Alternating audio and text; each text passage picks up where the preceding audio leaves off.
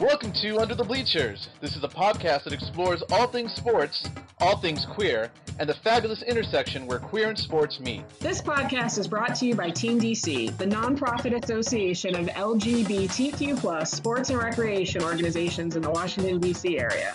I'm Laura. I'm on the board of Team DC. I've played and loved sports my entire life, and I've played with the DC Furies and Rogue Darts. And I'm Gabe. I'm also on the board of Team DC, and I'm a die-hard sports fan. I play with many of the Team DC sports member leagues, including the DC GFFL, Stonewall Kickball, Rogue Darts, Cara Bowling, and recently the Washington Scandals Rugby Football Club. And I also do a little drag on the side. We hope you enjoy this week's trip under the bleachers. Welcome, everyone. Laura and Gabe here. Happy Labor Day.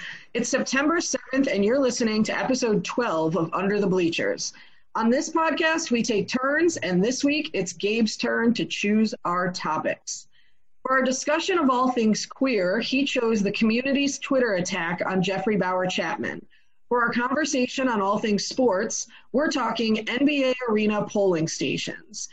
And for the intersection of sports and queer, we'll discuss the Trevor Project's second annual mental health survey. After that, we're going to share our interview with area athlete Neil Williams. So here we go. Before we get into our topics, we always like to give an update on Team DC. As a reminder, Team DC's Challenge Cup is coming back. This year's event will be October 17th and will be a virtual event on Zoom. Registration opens September 21st, and teams will have chances to start earning points for the event as soon as the registration opens. So you're definitely going to want to register early. Get your five person team lined up now. The winner of this year's Challenge Cup will get their name on a trophy, bragging rights for the year, and a two hour private party at Pitchers with complimentary food and beverages for up to 30 people. It's going to be a lot of fun, so don't miss out. Stay tuned to Under the Bleachers for updates on other Team DC events and goings as they become available. Gabe and I will be bringing you new episodes of Under the Bleachers every Monday at underthebleachers.podbean.com and on all of your favorite podcast platforms, including Google, Apple, Spotify, iHeartRadio, and Stitcher. Please remember to rate, review, and subscribe to our podcast. Taking the extra few seconds to hit those buttons or type a quick review means a lot to help us get the word out, so please do it. And share us with a friend or two if you know people that would be interested in listening in. With that, here's Gabe with our first topic in this week's trip under the bleachers. Okay, my topic in the world of all things queer this week is fans acting up on Twitter. A few episodes ago, we discussed Canada's Drag Race, which was awesome, and they just aired their finale last Thursday. Side note, I will not be revealing any spoilers on who won. All right, so Drag Race judge Jeffrey Bowyer-Chapman, Michelle Visage, and RuPaul Charles herself have recently scrubbed or deleted their Twitters and Instagram accounts due to the backlash and bullying from fans. Bowyer-Chapman received many hateful comments about how he critiqued contestants and has been accused of not being authentic. The same thing happened to Ms. Michelle Visage about her critiques, and there's been also been some rumors about different uh, hateful messages that were also sent to RuPaul. Lemon, a contestant on Canada's Drag Race, as well as UK's Drag Race contestant Crystal, were quick to defend Bowyer-Chapman.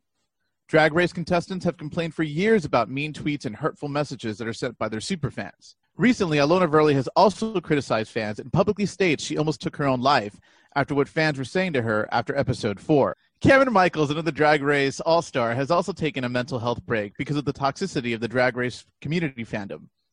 In the end, I hope fans can realize we're all human and that no one is perfect. Can we take a page from the First Lady and be best? okay, first of all, that was a joke. References to Lady Trump are not allowed on this podcast. Sorry. How dare you?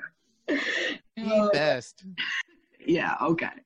That said, um, you know, stuff like this, it really bugs me, but like, honestly, if you are going to be on a reality show, you have to be prepared for this shit. I mean, people are just toxic online. And you know, so many people it's like they can't it's like they have no conscience right? Like it's it's like when they're typing shit online it's as if it's not real. Like they don't stop they say they will say things online that they would never in a million years say to someone. Say to you up front. Oh yeah. It's like that special filter. You're protected because you're behind a computer, and they say that, but like it's still happening, and you know you can say some really hurtful things, and you may think it's oh nothing, you know they can't see me or whatever, but it, it can actually impact someone.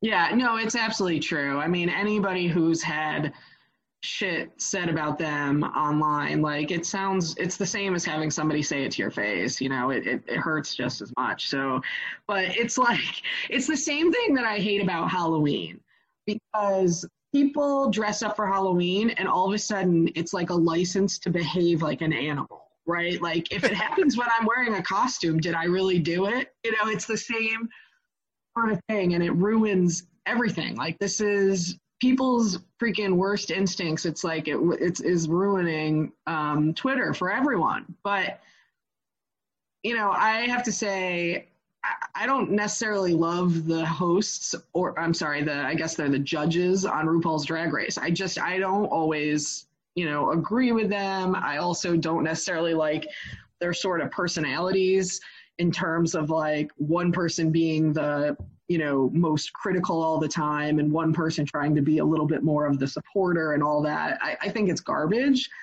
but you know they're doing their job and people need to chill out. Yeah i think it's like it goes back to like the days of american idol and how there's always the three judges. There's like the Simon judge who's the mean one. There's like the nice one, and the one that's like always supporting and defending them. And it, it I mean, people have to realize it's a reality TV show. Show gets edited, you know, to make story arcs when they're not there.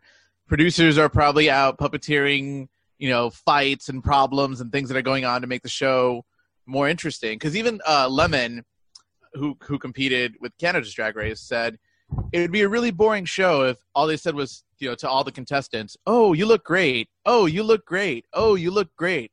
So of course you need some critiques. Of course you need some sort of negative comments, but people just need to chill out, be a little bit more respectful, and also really think about what they're posting. That's the thing. Like, it is supposed to be a competition, right? So, like, if nobody ever gets a negative critique, then how does somebody win? And also, get better. Yeah, well, that's the thing. If the judges, you know, I believe that to some extent they truly have a goal of helping these people, you know, become better drag queens. And you do that through criticism and, you know, reinforcement and constructive criticism. And I, I don't know. I don't think these judges are ever that mean, honestly.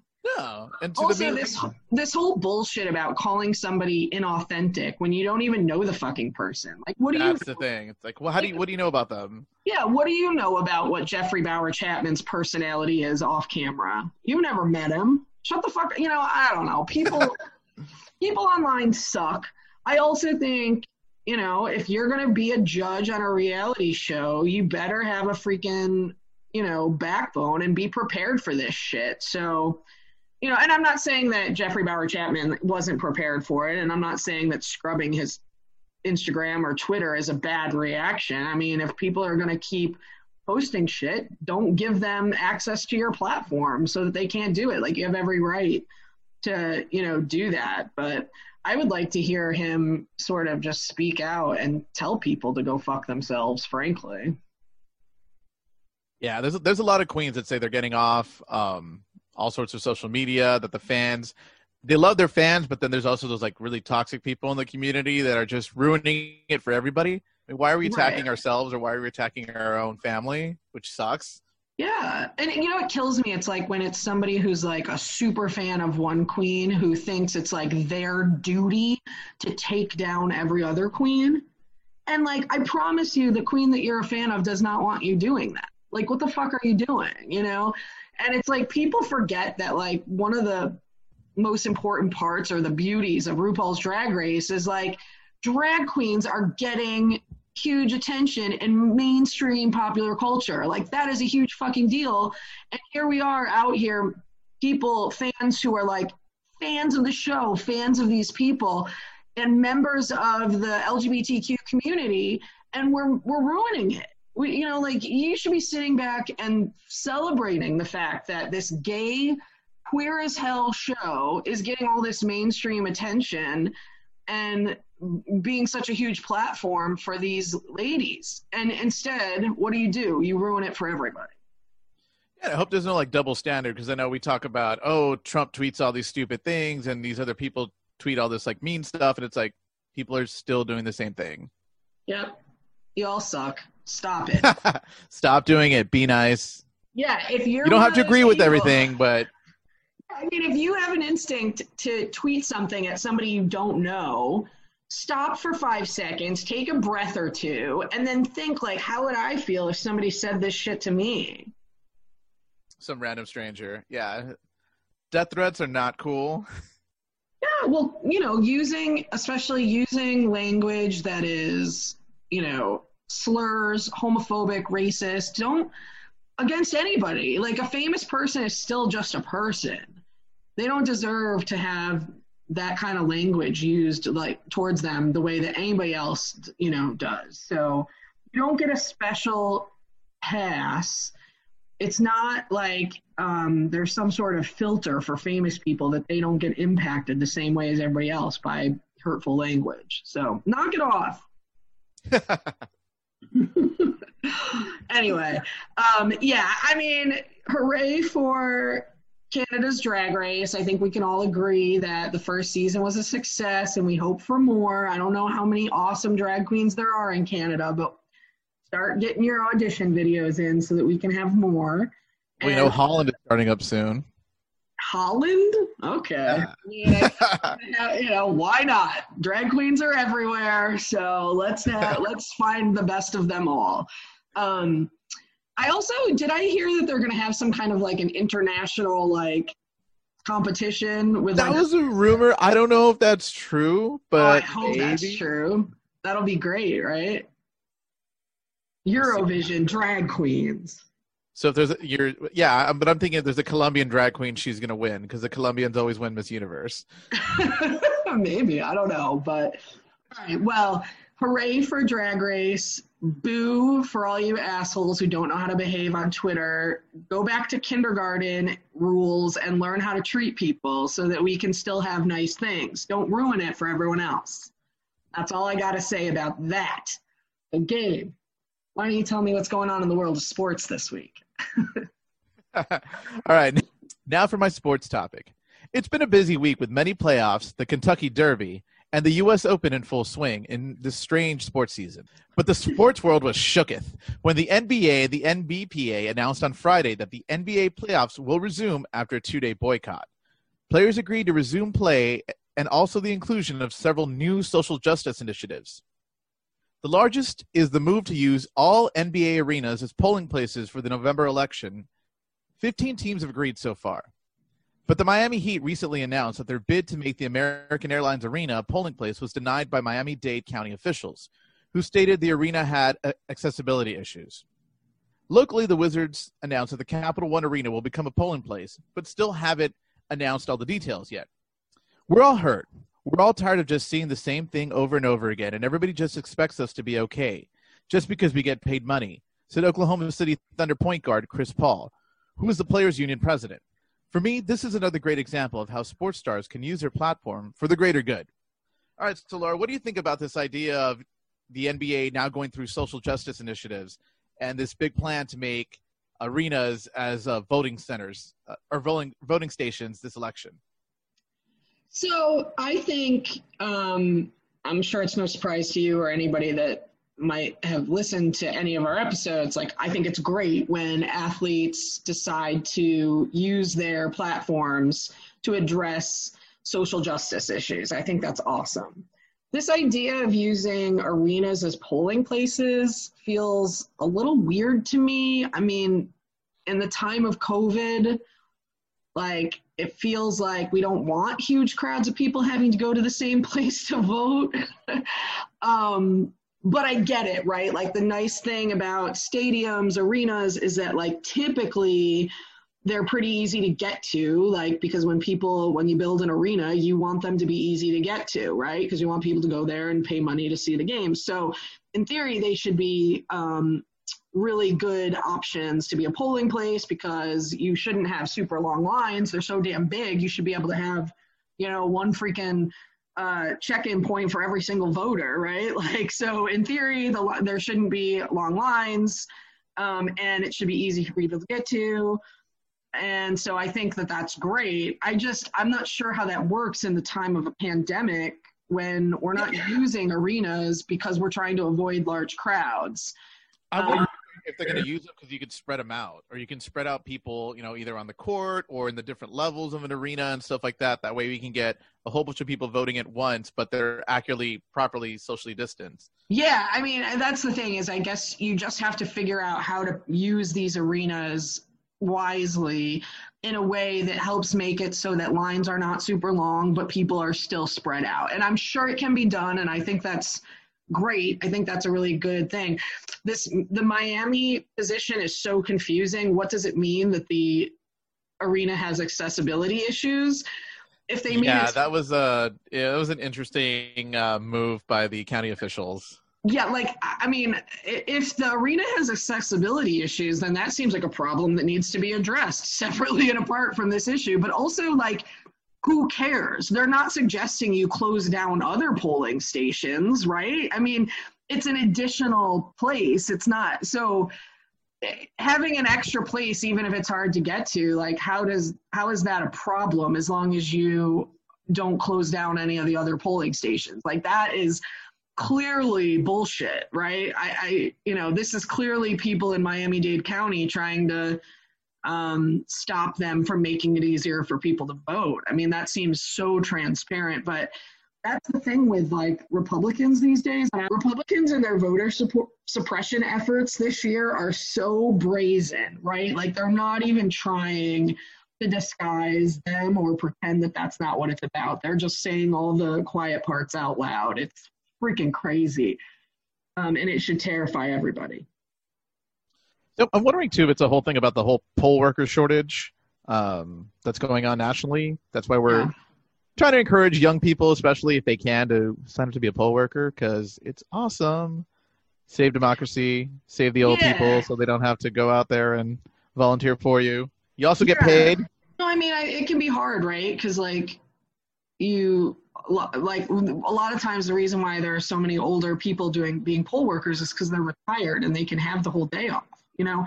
And that yeah, can be hard for people and you can't necessarily expect young people to take a day off but if it's something that you're able to do it's hugely important. And i mean that's another thing about but that's another thing about these plans about polling stations is i imagine it's great this idea of having this huge arena. You can spread people out. You can have more stations so that the lines are shorter. But of course that means you need exponentially more poll more workers right? So, I, you know, I think this is going to be a tough, I think it's a great idea that they came up with. I think it's going to be the devil's in the details. It's going to be a little, it's going to be tough to pull it off in a way that's effective, but they have two months and I have no doubt that if they put their mind to it, they can figure, figure out a way to make this a really great um, option for people for voting. Yeah, and I'm really interested to see the other programs that the Players Association and the NBA were able to come together with and come out with um, yeah. which is I think it's awesome that both sides are now talking and making yeah, sure no, that you know their voices are heard. Yeah, it's ama- it's it's amazing the progress that was made so quickly in the scheme of thing. You know, when you think about um, when you think about how difficult it is sometimes to get movement on these issues, this has been relatively quick um, adjustment for the NBA and you know, you have a lot of people who have huge platforms. People, you know, they have a lot of followers on social media.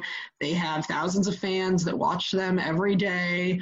Um, and every time they're interviewed, they have lots of people tuning in to hear what they have to say. And to know that they're going to be focusing significant efforts on social justice initiatives is amazing. And I'm really excited to see um, how things progress in that front. Yeah, because like I know a lot of the different players have their own foundations and their own associations and stuff like that that they help in their own communities. But just to see everyone come kind of come together in the league, like I just remember, I think is it LeBron James that has his own elementary school. Yeah, I think yes, that sounds. I promise school. Yeah. Yeah, so it, it, it's nice to see everyone working together and kind of unified uh, and you, yeah, again, using their platform, using their yeah. you know sports status. Yeah, We saw what happened time- when they or when they stopped playing games and everyone freaked out. Right, exactly. And a lot of times, like these players have these foundations or these various initiatives that they affiliate themselves with, but they like do it in the off season and you know, you don't necessarily hear about it all the time. But if they're going to make a focus and and an effort in, you know, making sure that these initiatives get get attention every time they're being interviewed or, you know, during the season when people are paying the most attention, like that's going to um, I think exponentially help you know get more support behind their initiatives and all their already existing work. Plus, I assume that a lot of players will be adding new work. So it's all good. It's all positive. I'm very excited to see it. Me too. So we'll see what happens. Hopefully we get Yeah, people out to the polls in November. Whatever it takes, we have to get people voting. So if you know, hey everybody listening, go to iwillvote.com. Make sure you're registered. Um, request your mail-in ballot if you need to. Figure out where the drop-off spots are. Figure out where your polling place is. Figure out when early voting starts in your state. Make a plan. Vote early. Get your vote counted. And if you get a phone call or a text from Laura and I about your vote, just be nice. yeah. You know, even if it's not from Gabe or I, be nice to these people. Like, be nice to these poor volunteers that are text banking and phone banking. Because, guys, it's not easy all the time. Uh, all right. So, Gabe, what's your uh, next topic for the week? All right, for this week's topic at the intersection of sports and queer, we're going to discuss the Trevor Project's mental health survey results.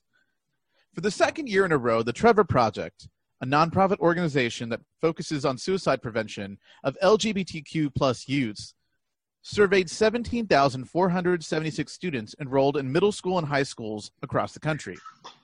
The survey built on previous research by the Trevor Project and captured the experiences of over 40,000 LGBTQ plus individuals ages 13 to 24. The survey built on previous research by the Trevor Project and captured the experiences of over 40,000 LGBTQ plus individuals ages 13 through 24.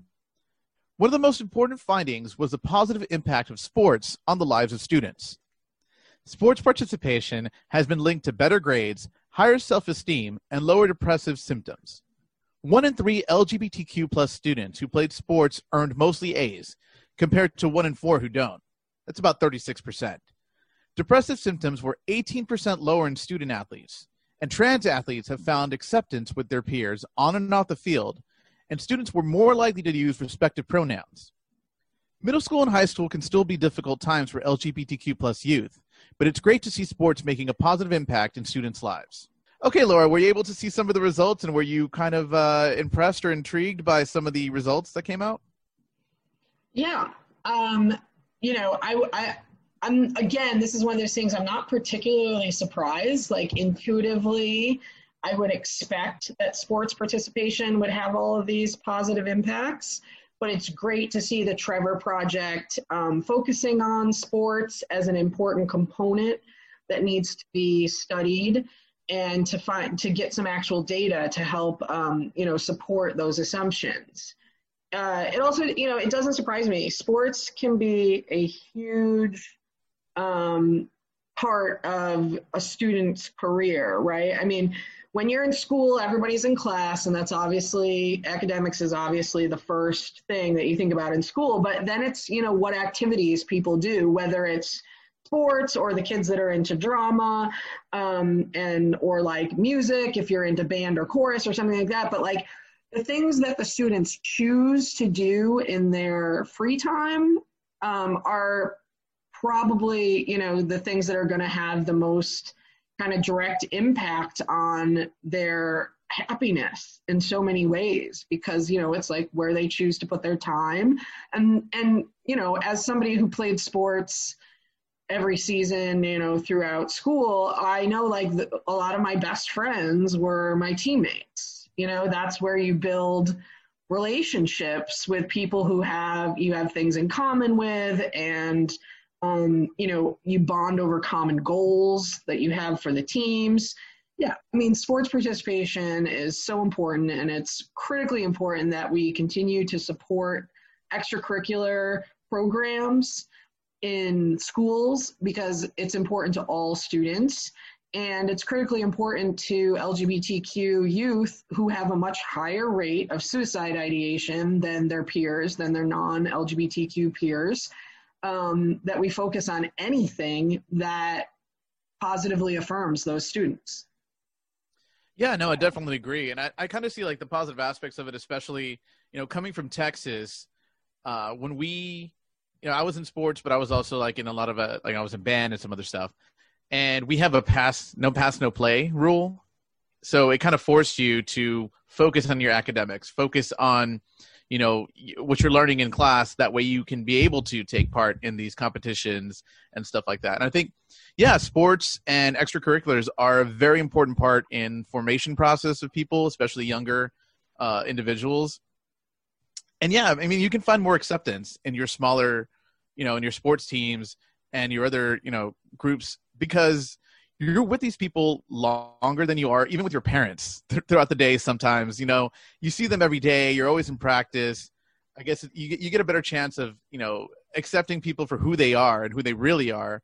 And you kind of yeah you grow this different bond where you can actually you know open up to people. Maybe you can open up to a friend or uh, someone who's on your team as opposed to your parents who you're like scared of coming out to. Yeah for sure. I you know yes i can't say enough about how important it is to support all these extracurricular activities because this is where I mean kids go to school and they have to learn and that's important obviously but that's what all you know they have to do. They don't have any choice right? They go they go to their classes that they're assigned to or you know that they're required to take whatever it is and then they decide what to do with the rest of their time. And you know whatever those activities are you can bet that you know most of those kids like they're going to form their most meaningful relationships that are going to have the most impact on their development social development. And so we need those programs to exist and we need to give the give kids the space to build relationships in them. And you know we've talked you and i gave to like a couple of you know really successful athletes and we always ask them like you know what did you get out of playing sports that made you a better all around person? And everybody you know says it's basically everything. You know i learned all my most important qualities came from sports. Because yeah, conflict resolution you know dealing with difficult people. Teamwork. Fighting for the same goal. I mean I also teamwork. I'm also really inspired by a lot of the um, team dc scholarship athletes um, and their stories. And we got to hear their stories over pride week and stuff like that and hearing how sports was able to help them with their careers now. You know, they're all going to college, they're all very excited, but you know, the, uh, sports was a big deal in their lives. Yeah, I mean, and it's not just your teammates, you know. I think that um, sports at a high school tends to be, you know, especially for sports teams who are more successful, it tends to be a way to get the entire student body to sort of rally around and follow a sports team and their success and they you know appreciate the kids who play the sport as somebody who is bringing sort of this glory to their school or whatever it is you know? So it also helps with the relationships with the students that aren't you know just your teammates. And we need to pay attention to the epidemic that is suicide among lgbtq youth it's staggering um, how much more likely an LGBTQ plus student youth is to um, have suicidal thoughts or to actually die by suicide than their than their peers. And you know i think a lot of times and we've talked about this before we tend to start thinking about the progress that has been made for people coming out and everything else and that in a lot of ways it is a lot easier for lgbtq youth today than it was you know 20 even 10 years ago. But that does not mean that the problems have all magically been solved. There's still um, you know higher instances of suicide higher instances of depression um, higher instances of housing insecurity and just all kinds of issues with LGBTQ youth. And, and this is something that, you know, we as a society, we need to take a hard look at why these things are and what we can do to change them. I'm, I'm glad. I, I, mean, I've seen some really good positive stories coming from uh, you know LGBTQ athletes in high school. Like I'm reminded of one where uh, there was this basketball student, and it was I forgot what high school it was from, but he was running around. You know, they were playing a game, running around. So he was playing a game, and the rival high school was like posting these horrible signs that you know like stick to Grindr you can't play because you're gay yada yada yada that type of thing. But the school actually rallied around this kid and was like uh they're stupid. Like you're one of the best basketball players in the re- in the area in the region. Screw those guys. It was it was nice to see that like the whole school coming around and supporting this one player. Yeah. Well what i want to know is where were the parents teachers administrators of those kids with those signs why why was why were those signs there in the first place? And Did they what, let them in. Yeah, well, but not. But even that, once they start holding them up or whatever, they should have immediately been removed. But more importantly, when once this once people became aware of this story, I sure as hell hope that something happened in terms of whether it was at school or at home that some adult in those kids' lives sat them down and had a long talk with them about what the fuck is wrong with them. Yeah. Because it's like you know it's great to see the community rally around the victim but but we need to address the problem.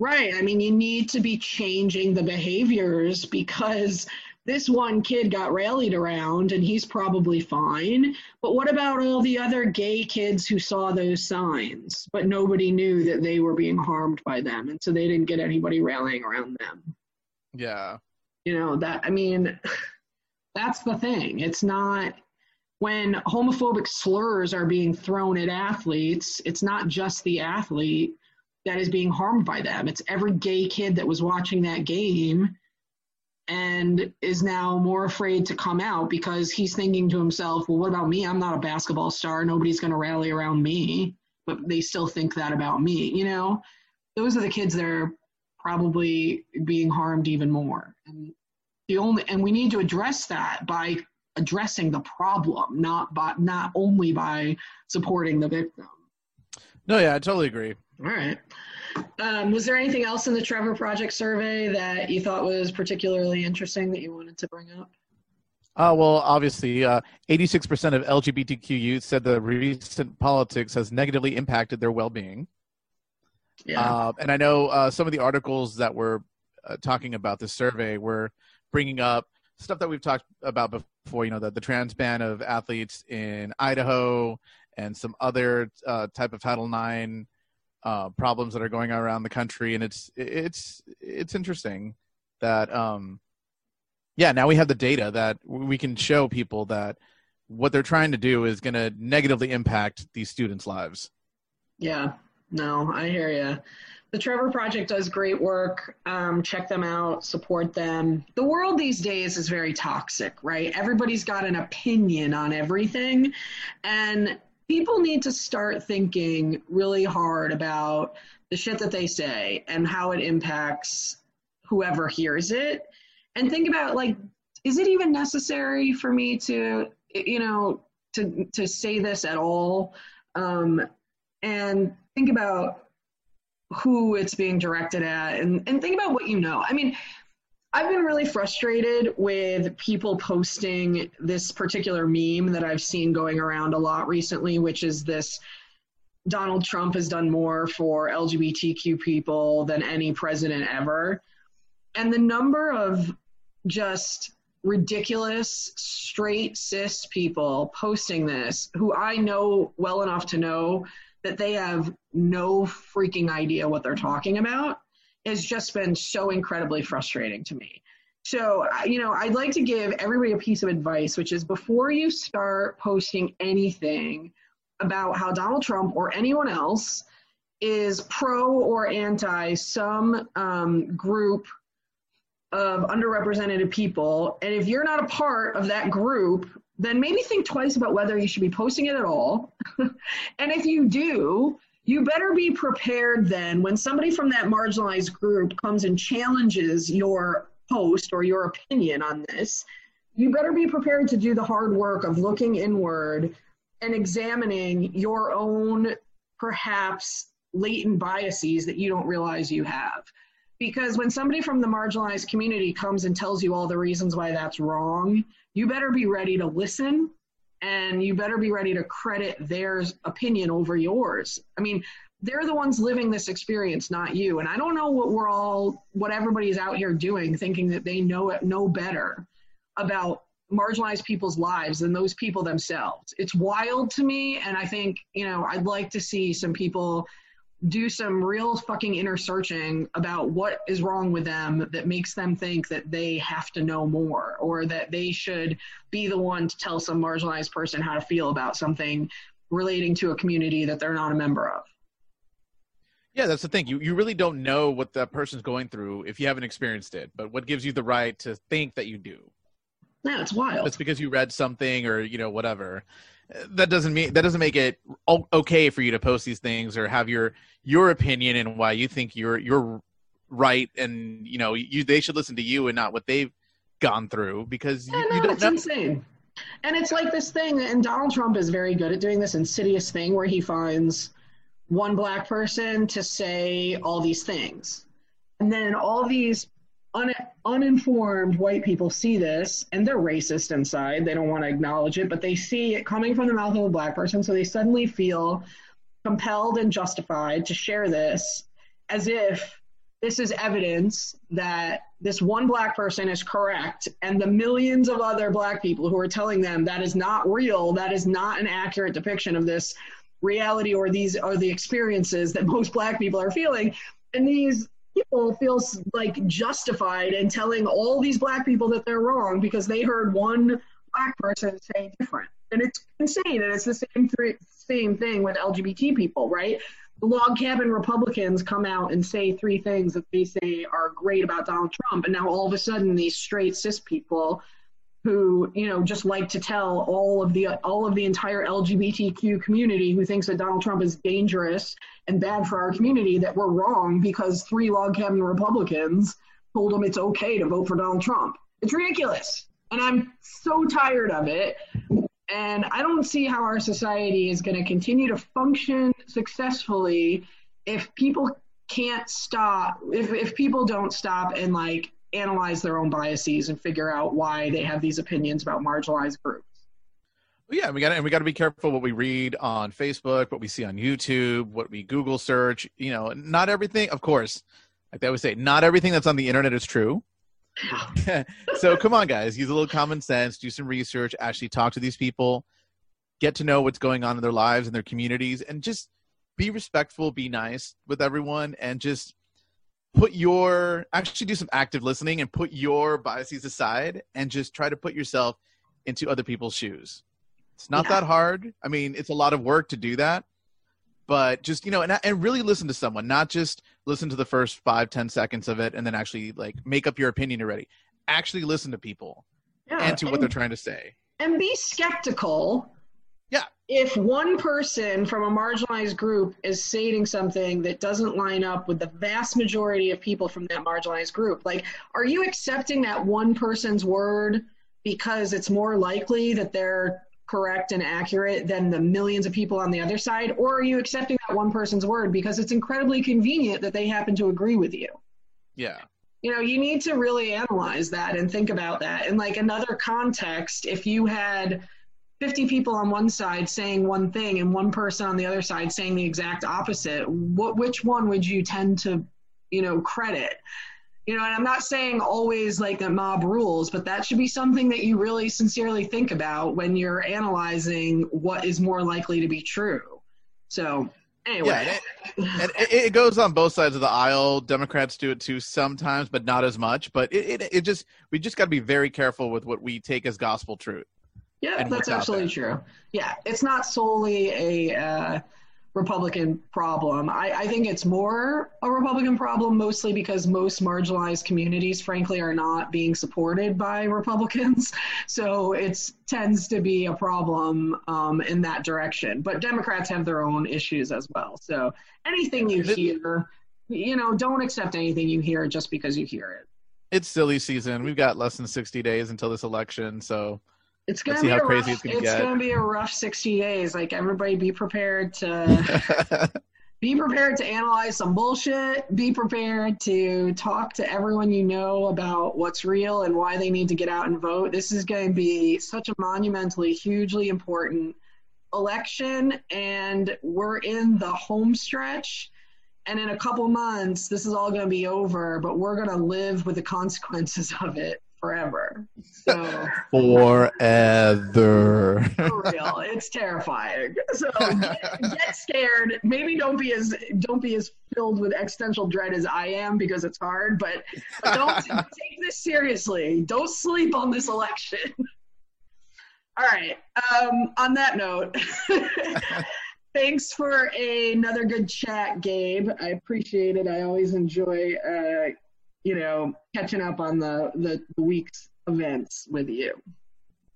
I totally agree, and uh, I, also, well, ah, I also like when we get on our little soapboxes and try to get you know save our democracy a little bit. But uh, save our democracy, save our world. all right, that's this week's Under the Bleachers roundup of all things queer, things sports, and things at the intersection of sports and queer.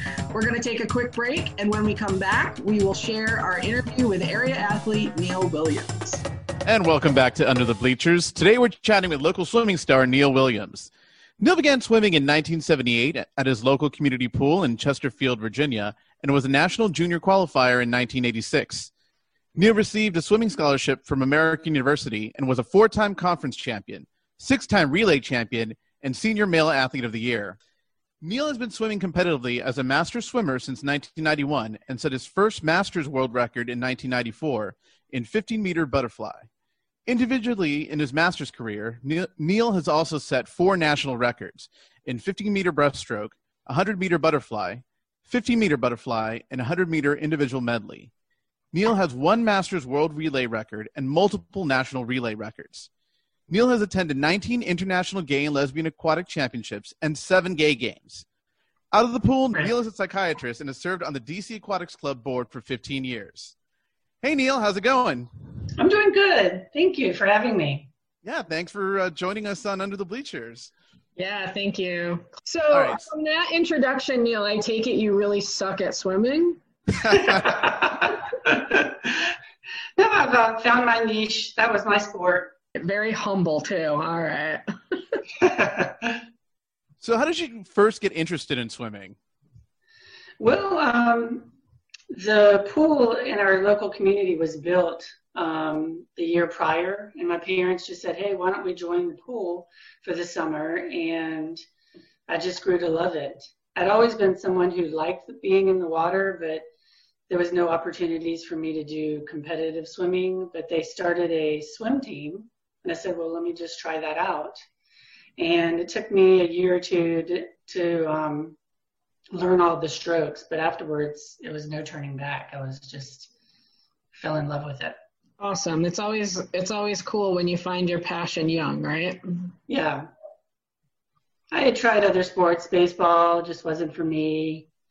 I tried gymnastics, but I grew too tall for that. So swimming was like the perfect sport for me. Awesome. And do you have a favorite swimming stroke or a favorite event that you like?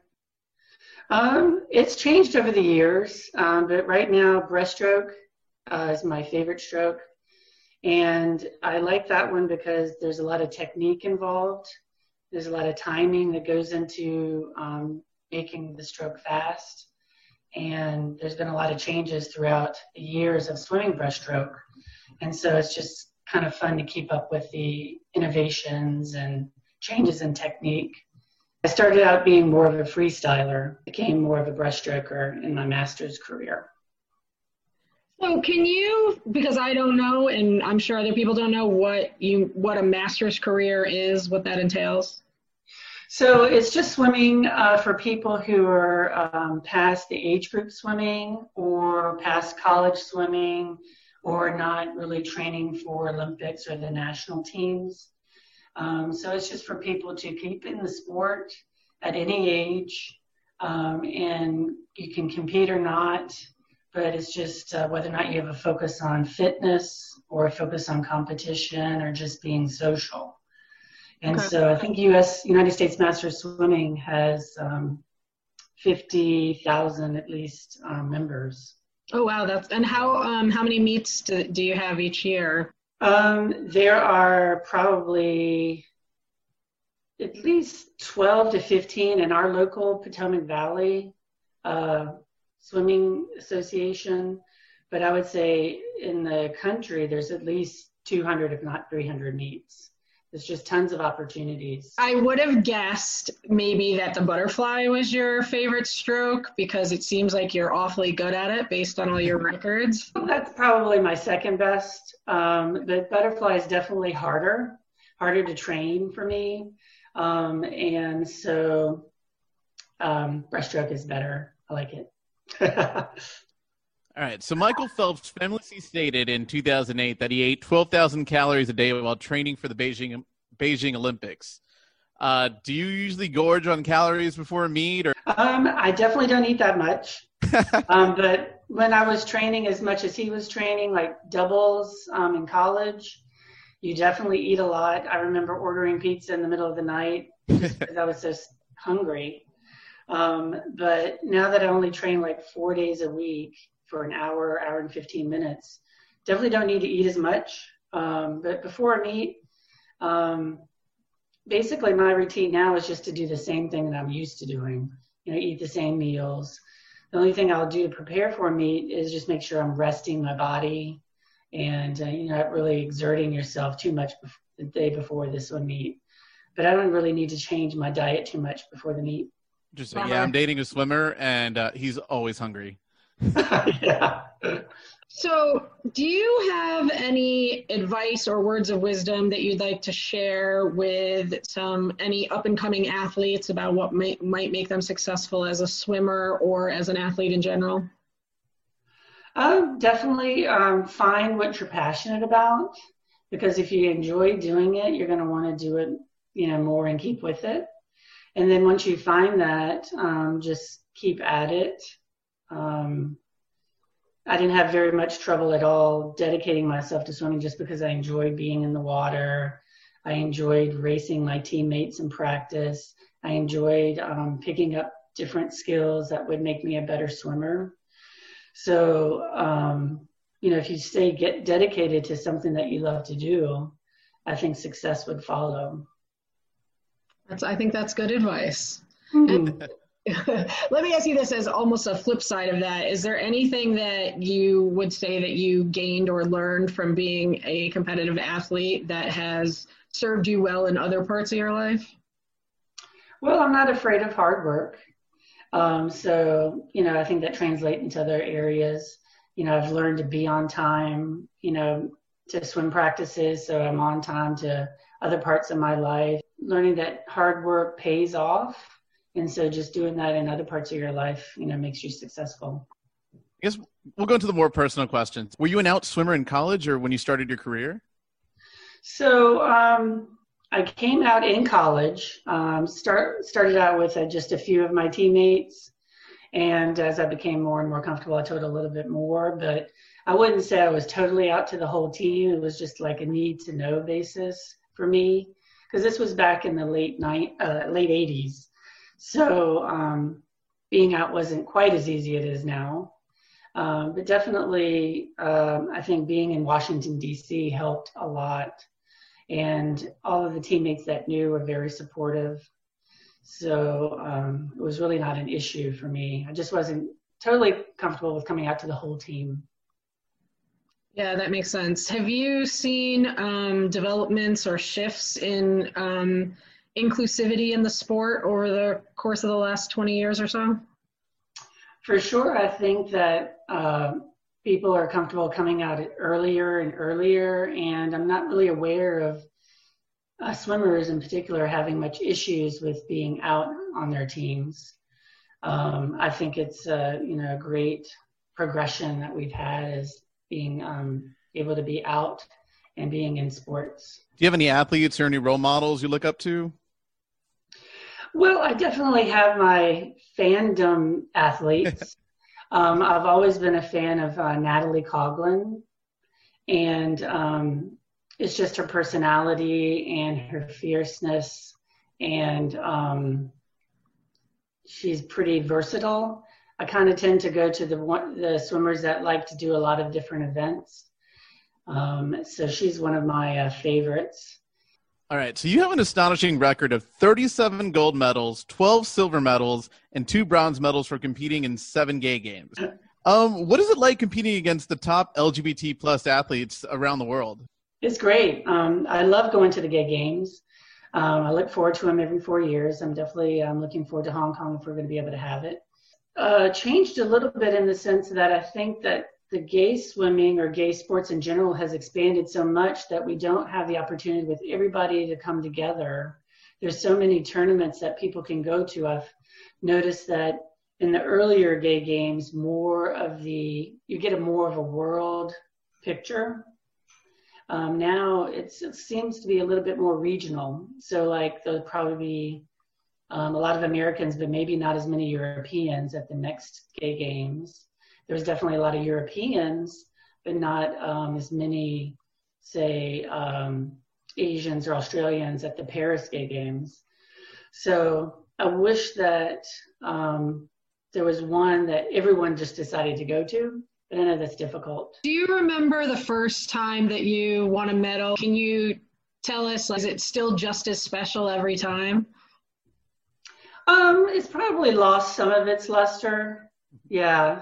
Um, I definitely remember, you know, the first gay games, it was just like, oh my gosh, this is like so great. It was in New York and um, it felt like a huge meet. I'd never been to a gay meet before. Um, it was just totally exciting. So um, it's quite, it's not quite as, you know, original now as it was then for me, but I still definitely enjoy it. Yeah, no, that's cool.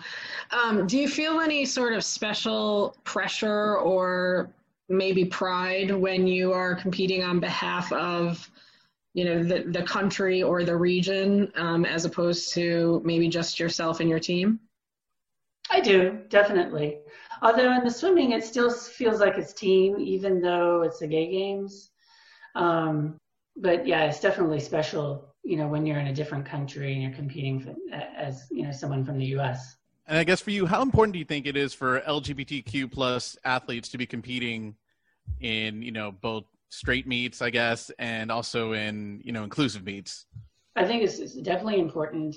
I uh, make it a point of go, going to as many of the local straight meets as possible, just for several reasons. One is to I want to make sure I'm supporting their um, teams and their events because this is oftentimes a fundraiser for them, and um, oftentimes DCAC is one of the more um, vocal, boisterous teams. We like to cheer, and I think it's good exposure for other people. And there, uh, the other straight teams are very um, accepting of us. We don't have any issue and they often uh, come to our meets and they say this is our meets are some of the more fun that uh, that uh, Potomac Valley has, just because we we like to give awards and make it kind of a fun event. Um, would you say that there is a value in having LGBTQ specific um, meets and organizations for to participate in? I definitely think so. Um, we still get, um, you know, people looking for gay friendly um, sw- uh, swim teams, you know, and, uh, and, then we'll often have people ask if straight people are allowed to be on the team. We say, of course, you know, there's no, um, we don't have any biases. Um, so, but I do think that it helps some of the younger people get to know some of the community if they're just recently moving to the area. That's one way that people get to know some of the local gay and lesbian people. So you've served on the board of DCAC for 15 years, which I find astounding because that is um, quite a commitment. What keeps you motivated to staying um, so connected to the local sports community? I just enjoy it. Um, I um, like. I was. I did mention this earlier, but I also coached swimming while I was in college, and then a couple of years in med school. And so I really enjoy putting together um, our team's relays. And it was a puzzle that I used to try to figure out when I was coaching as far as can we beat this team? What can we do? Where do we put people? And you know, you, you get to do that with putting together the team's relays. And as the competition chair, which has been the board position that I tend to hold, uh, that's one of the roles. Um, and so I just enjoy um, seeing if we can set up a relay that will beat our competition. I'm glad to hear that DCAC has, um, you know, such dedicated leadership. So that's that bodes really well, obviously, for the strength of your organization. No, thanks. All right. Do you have a lucky speedo or any sort of ritual that you, you use to uh, keep yourself focused during a meet? So no lucky speedo. Um, though it depends on the meet as to which kind of speedo I will use. So if it's just one of the local meets, it'll be one of the speedos that I've had for like four or five years that are kind of um, a little bit stretched out. And that's just because I really don't need to perform all that great at a local meet. But if it's a meet that I'm really focused on, then I'll have one of my brand new, or I'll have like a new or maybe one year old suit that I'll use for uh, the competitions that I'm really gunning for. So that's kind of how I decide which suit to wear. All right, that's fair. I don't know. Swimming is such a weird sport. like, you know, I would think a lot of athletes would want to wear like their most comfortable, like the one that they've had success in in the past. But I guess with swimming, it's all about like you basically would paint your speedo on if you could, right? Right. Yep. It's as tight as you can get it. This has been really fun. And I before, but before we let you go, is there any like highlight of your swimming career that you that we haven't talked about that you'd like to mention? Some the highlights have actually been more the team. Um, DCAC IGLAs. You know, we have been the most winning, the win, winningest team in the IGLA uh, league, and um, helping have DCAC win as many as we have has really been the highlight of my swimming. All right. Well, thanks again. I hope that we get to do this again sometime.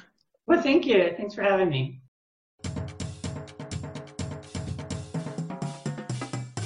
Thanks for listening to this episode of Under the Bleachers.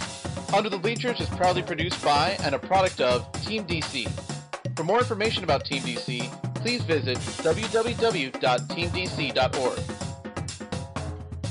We want to give credit to Ralph Elston, a Team DC board member, for the design of our logo. Also, our intro and outro music is provided by DC's Different Drummers Marching Band and was composed by Travis Gettinger.